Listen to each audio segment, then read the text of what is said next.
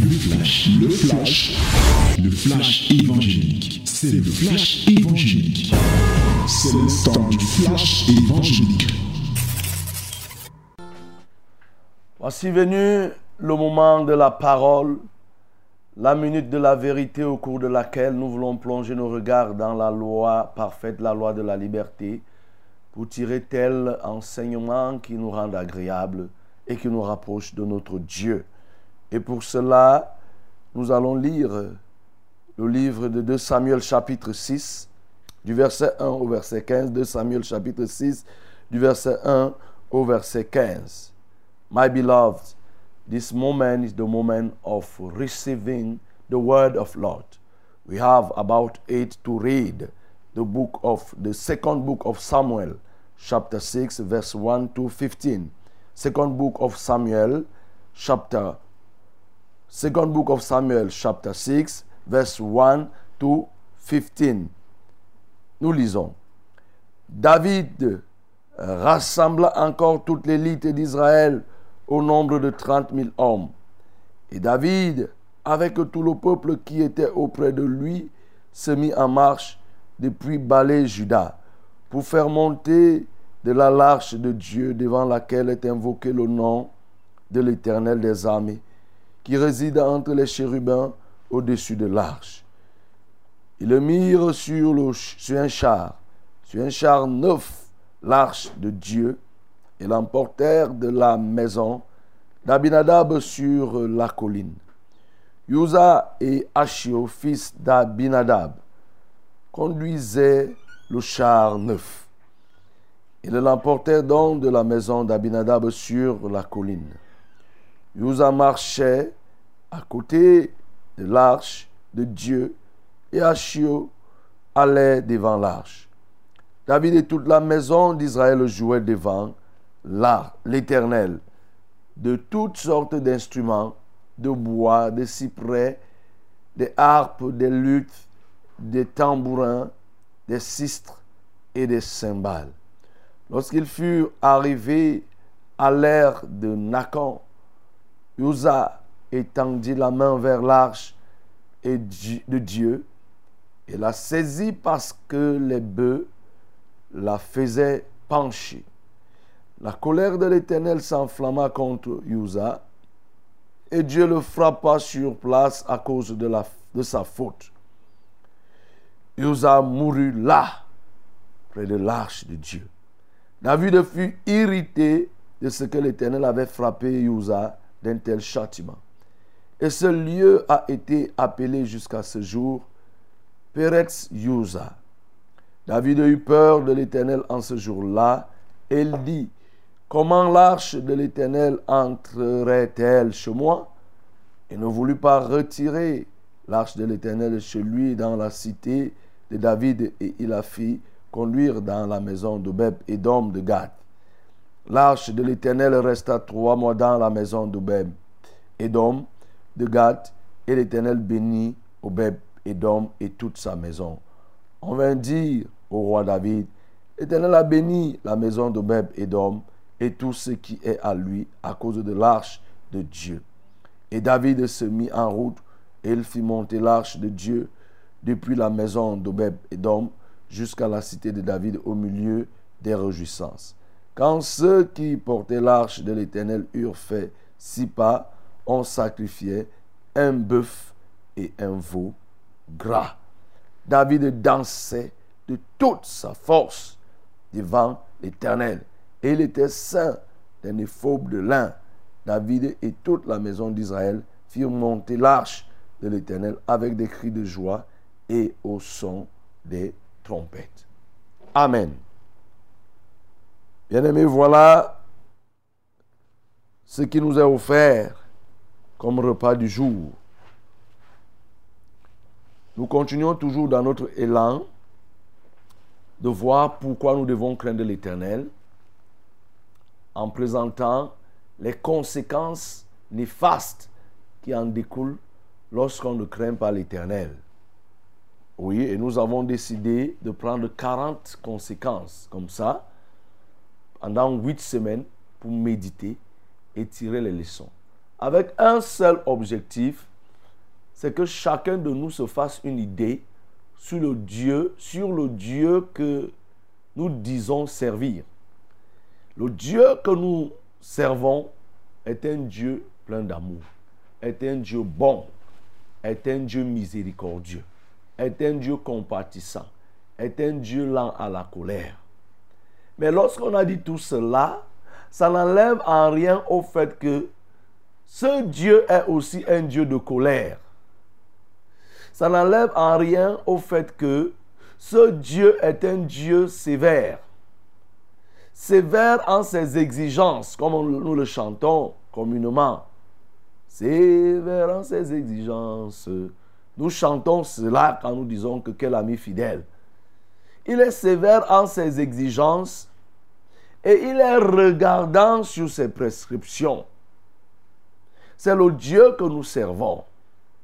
C'est vrai qu'il y a certaines personnes qui se sont habituées à servir selon eux le Dieu qui pardonne, le Dieu qui voit et qui ne parle pas, le Dieu qui n'est pas irrité même lorsqu'on fait du mal, le Dieu qui ne se met pas en colère, le Dieu qui ne frappe pas, le Dieu qui ne tue pas. C'est le Dieu là que certains disent servir.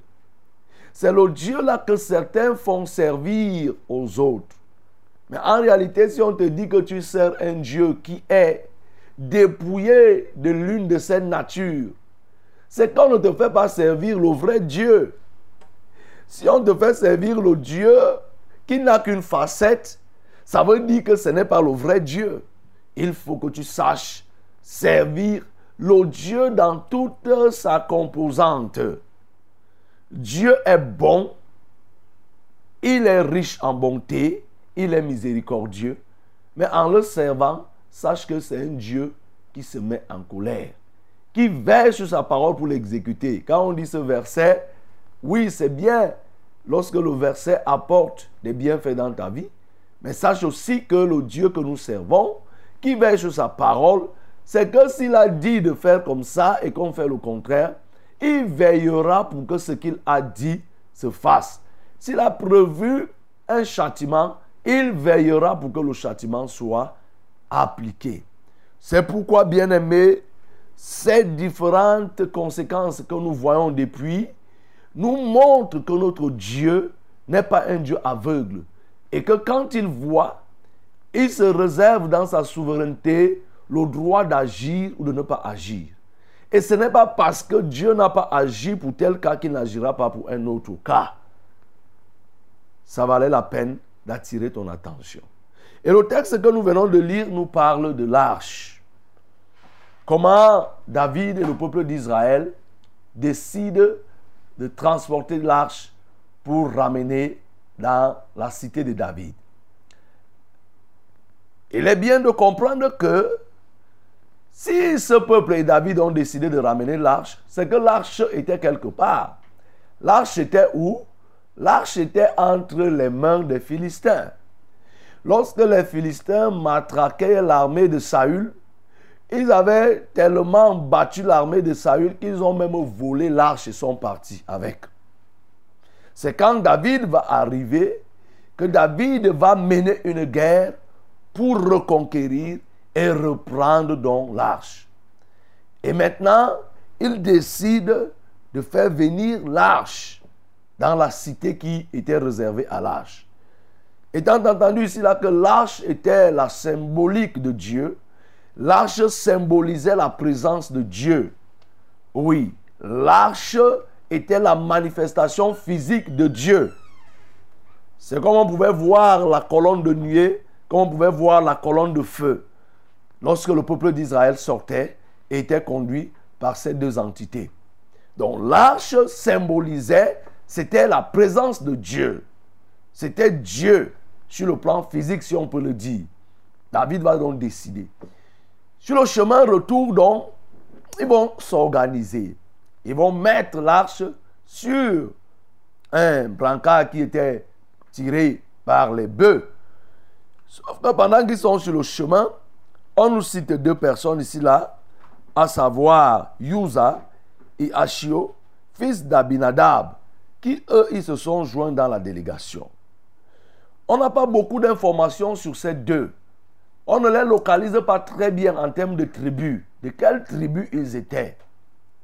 On ne sait pas concrètement de quelle tribu ils étaient, mais au moins ils n'étaient pas de la tribu des Lévites. Donc, ils vont se mettre dans la délégation. Et entre-temps, David et le peuple étaient devant et qui jouaient, ils jouaient à toutes sortes d'instruments. Ils dansaient, on disait que David dansait avec toute sa force. Toute sa force. Il dansait. Il était un musicien. Il jouait. Il jouait la musique. Il dansait. C'est pourquoi, bien aimé, la musique n'est pas une affaire des jeunes. Comment on veut te faire croire que c'est les jeunes, c'est la jeunesse qui joue la musique? David ici, là, n'était pas aussi jeune que ça. Mais au moins, même s'il était jeune, il était un jeune roi. Dès que quelqu'un devient roi, on l'a vu avec le sultan, euh, le sultan de Bamoun. Ce jeune homme, quand il est devenu roi, il a totalement changé. Maintenant, même les papas viennent se prosterner devant lui, il ne peut plus faire. S'il jouait au 2-0, je ne sais pas s'il joue encore au 2-0 au, football. Je ne pense pas. Vous voyez donc. Mais David, lui, il s'est départi de toutes, euh, toutes ses casquettes et il jouait, il dansait fortement. Et pendant qu'ils vont amorcer une colline, l'arche va faire comme si ça voulait tomber. Ça s'était penché, mais ce n'était pas tombé. Oui, l'arche s'est inclinée comme pouvant tomber. Et c'est ainsi que Uza est venu pour toucher l'arche, pour que l'arche ne tombe pas. On nous dit la colère de l'Éternel s'enflamma contre Uza. Et Dieu va le frapper. Et Uza mourut. Il va mourir sur place à cause de sa faute. On dit, la Bible précise bien à cause de sa faute au verset 7. Uza va mourir. Et David va avoir peur de l'Éternel. Ah, David marchait avec l'Éternel qui lui a fait vaincre, avoir la victoire, avoir ceci, sans réellement connaître qui était Dieu. David va avoir peur de l'Éternel. Mais mieux encore, David va aussi s'irriter. Il va avoir la colère, il va se fâcher parce qu'il ne comprenait pas comment Dieu pouvait frapper euh, euh, euh on dit David eut peur de l'Éternel. En ce jour-là, il dit, comment l'arche de l'Éternel entrerait-elle chez moi? David va avoir peur et lui-même va commencer à se dire, est-ce que dans ces conditions, l'arche doit entrer encore chez moi? David va faire que non. Qu'on aille d'abord mettre l'arche chez Obeb et Dom. Parce que vraiment, si c'est que l'arche doit être à la maison et que à tout moment quelqu'un meurt, mieux vaut qu'on mette chez quelqu'un dont on ne fait pas cas. C'est ainsi qu'on va mettre l'arche chez Obeb et Dom. sauf que l'arche y étant, la maison d'Obeb et Dom va être transformée, sa vie va être transformée. De bénédiction en bénédiction, on va venir dire à David que, comme toi tu as négligé l'arche, Obeb et Dom est déjà riche. Va donc, va voir, il est riche. Et David va donc décider d'aller prendre l'arche pour ramener à la cité de David qui avait été euh, construite pour accueillir l'arche. Voilà le résumé de ce qu'on peut dire, oui, de cette histoire que nous voulons lire. Nous venons de lire. Oui, bien aimé, nous voyons ici là qu'il y a quelque chose qui s'est passé parce que nous recherchons dans le texte le péché commis, d'une part, et la conséquence qui a été assortie, qui s'en est suivie. Ici, le péché qui est commis, comme on l'a dit au verset 7, on dit la colère de l'Éternel s'enflamma contre Usa et Dieu le frappa sur place à cause de, sa faute. La Bible ne nous dit pas nommément quelle est la faute que Usa a commise. Il faut maintenant aller fouiller pour comprendre quelle pouvait être la faute. Une faute entraînant jusqu'à la mort de quelqu'un. Alors que Usa voulait même aider, l'arche voulait tomber. Usa a secouru l'arche pour que l'arche ne tombe pas. Mais Dieu le frappe et la Bible précise qu'il a commis une faute et c'est à cause de cette faute qu'il a été frappé. Alors, bien aimé, la première des choses qu'il faut savoir, c'est que comme on l'a dit, Dieu est un Dieu d'ordre. Il y a des prescriptions que Dieu fait pour toutes choses. Et notamment pour les choses saintes, Dieu prend la peine d'expliquer. Malheureusement ici, il y a un certain nombre d'informations que quelqu'un comme Hughes n'en avait pas. Ce qu'il faut déjà comprendre, c'est que dans Nombre 4 au verset 15, Dieu a précisé que seuls les Lévites pouvaient toucher l'arche directement. C'est-à-dire que dans la répartition des rôles, nous le savons, la tribu de Lévi avait reçu pour mission un rôle spirituel. C'était les encadreurs spirituels de toutes les autres tribus. Leur rôle, c'est pour ça que Dieu n'a même pas donné l'héritage terrien aux, Lévites. Parce qu'il a dit que les Lévites, c'est sa portion. Et ils vont se nourrir du prélèvement des dîmes auprès des autres tribus. Et dans leurs activités, dans leurs fonctions, ils devront s'occuper des choses saintes, entre autres l'arche, le tabernacle et tous les autres ustensiles qui pouvaient être dans le temple. Donc c'était du ressort des Lévites. Et ils pouvaient eux, ils pouvaient utiliser, ils pouvaient toucher. Et aussi, l'arche ne devait pas être, on ne devait pas rentrer en contact aussi facilement avec l'arche. On pouvait passer par le moyen du bois, c'est-à-dire utiliser d'autres instruments pour ne pas rentrer en contact avec l'arche. Vous voyez? Donc on n'utilisait pas les mains pour toucher l'arche directement, mais surtout il fallait être un lévite pour avoir accès, pour pouvoir toucher l'arche. À défaut d'être un lévite, il fallait être du niveau des personnes comme David, car nous n'oublions pas quelqu'un comme David, il était prophète, il était roi, David était aussi quelque part sacrificateur. Donc il fallait avoir ce niveau spirituel qui te permette d'avoir accès, de pouvoir toucher l'arche. Mais cela n'a pas été donné à tout le monde en Israël. La faute à qui? La faute à Saül. Au moment où l'arche est donnée à Saül, Saül a bel et bien la connaissance. Mais sauf que Saül n'a pas distillé la connaissance à tout Israël. Au point où les gens ne savaient pas qu'il fallait des précautions préalables pour pouvoir toucher l'arche. Saül a négligé. Et ça va arriver au niveau de David. David, lui, pouvait connaître. Mais sauf que quand la Bible nous dit cela, que David s'est irrité contre l'Éternel, mais comme on dit, nul ne peut se prévaloir de sa propre turpitude. Il savait bien les règles qu'il fallait respecter pour toucher les choses saintes, mais il n'a pas averti euh, euh, euh, et Achio. Vous voyez? Donc la faute vient de là. On comprend directement que Yusa n'était pas un lévite. Yusa n'était pas un sacrificateur. Par conséquent, il ne pouvait pas venir toucher l'arche, même si l'arche voulait tomber. Voilà donc la faute que Yusa a commise. Et le châtiment, c'est quoi? C'est la mort. Dieu va le frapper. Ah Dieu va le frapper parce qu'il n'a pas respecté une prescription que Dieu a faite depuis des années. Vous voyez le temps que Dieu va faire, va donner la prescription à Saül. Et au moment où on décide de faire sortir l'arche d'entre les mains des Philistins, regardez le temps qui s'est écoulé. Regardez, Dieu n'avait pas changé sa prescription restait. Seuls les Lévites, seuls ceux qui étaient élevés en dignité spirituelle pouvaient toucher l'arche. Usa, le pauvre, n'était pas au courant. Il a fait preuve d'un zèle. Mais sauf que son zèle était un zèle amer aux yeux de Dieu. Contrairement à Finé que nous avons vu hier, dont la Bible nous dit qu'il a été récompensé pour son zèle et qui a stoppé la plaie qui avait déjà décimé 24 000 personnes, Yusa ici va faire preuve d'un zèle amer. Et ça attire notre attention. Oui, ça attire notre attention à quel niveau, bien-aimé?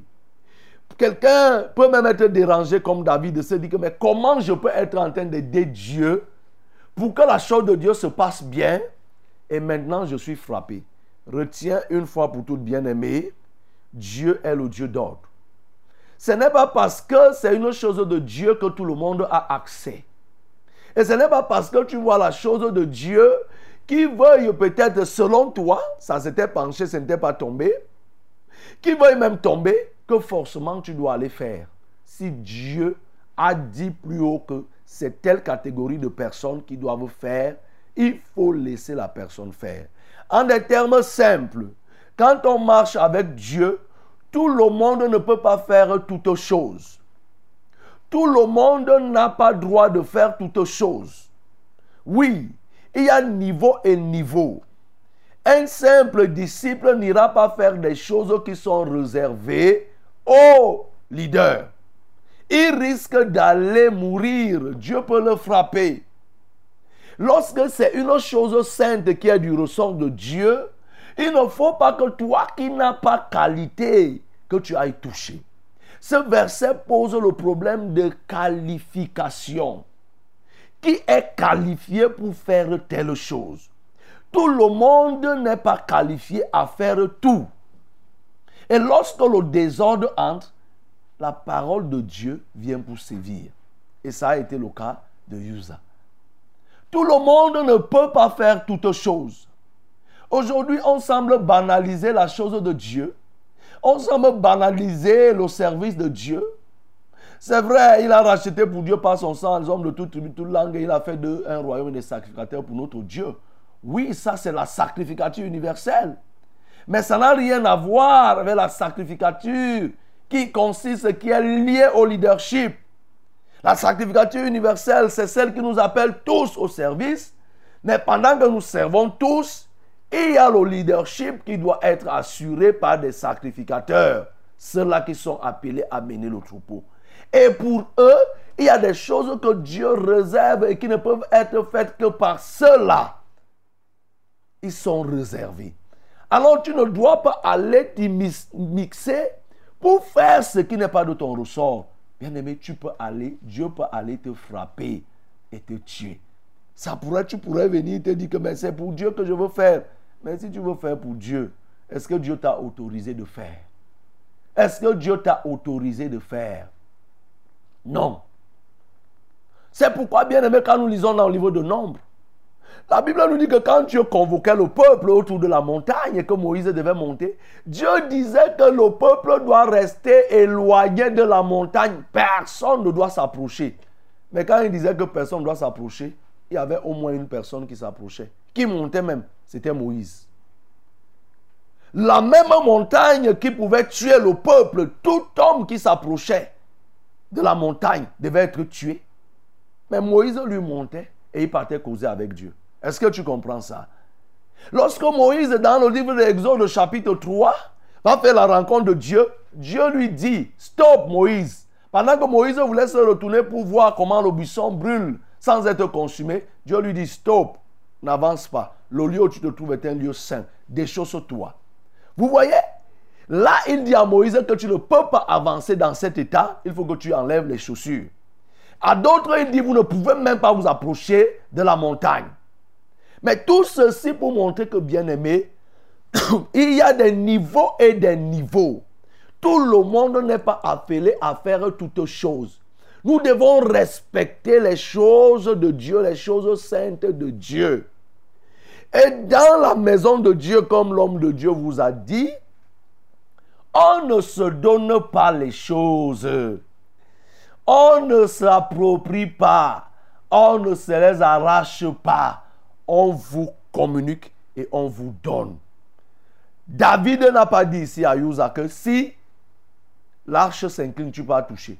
Il ne lui a pas dit ça. Si David lui avait dit, Dieu ne l'aurait pas frappé. Parce qu'au moins Dieu devait savoir que le responsable dans cette affaire, c'est David. David n'a pas donné le cutus à Yusa. Et c'est pourquoi, bien-aimé, ne te lève pas du jour au lendemain pour t'attribuer des honneurs, des gloires, une position et des fonctions qui ne sont pas les tiennes. Il s'agit là de l'usurpation. Dieu n'aime pas les usurpateurs. Dieu n'aime pas les imposteurs. C'est ça qu'on appelle l'imposture. C'est le fait d'occuper une position qui n'est pas la nôtre et de se faire passer pour ce que nous ne sommes pas. On appelle ça l'imposture. On appelle ça l'usurpation. Il y a trop d'usurpateurs de nos jours. Tout le monde dit qu'il est ceci. Tout le monde est pasteur. Tout le monde est prophète. Tout le monde est apôtre, ainsi de suite. Tellement on a banalisé. Vous voyez, des gens se lèvent. Du jour au lendemain, quelqu'un part. Il achète son huile. ils appellent leur huile là, je ne sais pas comment. Quelqu'un va aller acheter l'huile d'olive et il dit que voilà, voilà, c'est mon huile, ceci. L'autre jour, j'ai croisé quelqu'un pendant que je vais entrer dans le temple. Cette dame m'a présenté une bouteille d'huile. Elle dit que c'est son huile, huile, huile d'olive. Pasteur, bénis mon huile ici, là. Je lui ai dit que c'est l'huile de quoi? Il dit que l'huile d'olive. Je lui ai dit que, mais pour faire quoi? Tu veux faire quoi avec? Mais va préparer avec cette huile. Est-ce que tu n'as pas besoin de ça? Elle ne savait pas. Parce que dehors, là, c'est ce qu'on dit aux gens. Lui, il est monté, lui, il est descendu, fait ceci, fait cela. On a l'impression que tout le monde peut faire tout. C'est de l'usurpation. C'est un renversement de valeur et qui crée le désordre que nous observons, entraîne même des morts. Ça entraîne des morts sans que des gens ne se rendent compte. Bien-aimé, je veux attirer ton attention. Ne sois pas négligent pour prendre des choses de Dieu à la légère. Ne prends rien de tout ce qui concerne Dieu à la légère. Ne blague pas avec des choses qui concernent Dieu. Dès qu'on a dit que ça c'est une chose qui est de Dieu, qui est réservée à Dieu, ne blague pas. Je suis en train de te dire que ne blague pas avec ta Bible, la Bible que tu as. Ne blague pas. Je vois souvent des gens avec des Bibles tu vois, la Bible est froissée. Tu te demandes que, mais comment il peut faire pour que la Bible soit froissée? Je veux te dire que ce n'est pas parce que tu lis beaucoup. C'est que tu es en train de te comporter comme Yusa. Tu prends la chose de Dieu à la légère. Vous voyez, quelqu'un, son cantique, c'est ceci. C'est tellement sale. C'est déchiré par ici. Écoute-moi bien. Fais attention avec tout ce qui est de Dieu. Tout matériel, tout objet qui est dédié à Dieu doit être pris sérieusement aux soins. Ne néglige pas comment ta Bible va faire qu'elle n'ait pas de couverture. Une Bible qui n'a même pas encore fait 5 ans, n'a pas encore fait 10 ans. Même si la Bible fait 10 ans, pourquoi elle doit avoir les feuilles déchirées Qui t'a dit que si ton cahier est déchiré à l'école, ça suppose que ta Bible doit être déchirée à la maison? Si tu veux, marche même avec les habits déchirés. Mais garde bien ce qui est de Dieu. On te donne, tu t'occupes, tu t'occupes des instruments de musique à l'église. Tu laisses les instruments de musique sales, désordonnés. Mais Dieu peut te frapper comme il a frappé Yusa parce que tu ne prends pas soin. Parce que tu négliges la chose de Dieu, tu la banalises. Bien-aimé, ne banalise pas les choses de Dieu. On ne banalise pas tout ce qui est au service de Dieu. Il faut de la considération. C'est pourquoi Dieu pouvait même dire à Moïse que là où tu es, c'est le lieu saint, enlève les chaussures. Il faut des précautions. Il faut du sérieux. Ne sois pas négligent vis-à-vis des choses de Dieu. Si tu as une responsabilité, si tu es chargé de nettoyer le temple, si tu es autorisé à nettoyer le temple, fais attention au nettoyage que tu fais. Si on ne t'a pas dit de nettoyer ici, il faut te limiter là où tu dois nettoyer. Et si tu dois nettoyer, il faut bien nettoyer. Ne blague pas avec les choses de Dieu, bien-aimé. Ne blague pas avec les choses de Dieu. La maison de Dieu, les choses de Dieu ne sont pas tes propres choses. Néglige les tiennes à la maison, mais celles qui sont le ressort de Dieu, il faut prendre, il faut prendre des précautions. Malheureusement, il a ignoré. Ce n'était pas de sa faute, mais sauf qu'il a porté la peine. Saül n'avait pas donné l'information. David non plus n'a pas relayé. Et voilà, le pire est arrivé. Et David ne pouvait que s'en prendre lui-même. David fut irrité contre l'Éternel. Mais il devait s'irriter contre l'Éternel. Pourquoi? Il n'a pas pris des précautions. Le fait était déjà là. C'est pourquoi, bien-aimés, faisons attention. Il y a des choses que Dieu a dites, qu'on ne fait que répéter ici en ce lieu. Sache que un jour, un jour, le Seigneur appliquera le châtiment qui est réservé à ceux qu'il a promis. C'est-à-dire que s'il a promis que quelqu'un fait telle chose, il ira en enfer. Dieu va appliquer ce châtiment. S'il a dit marche comme ça pour que tu vives, si tu marches le contraire, sache que tu vas subir. Tu vas subir. Donc, bien aimé, voilà ce que je peux te dire par rapport à ce péché qui, a priori, ne, ne semble pas être un péché, mais sauf que ça a entraîné la mort ça a entraîné le châtiment de Dieu. Sois donc sage après m'avoir écouté. Que le nom du Seigneur soit glorifié. C'était le flash, le flash évangélique. C'était le flash évangélique.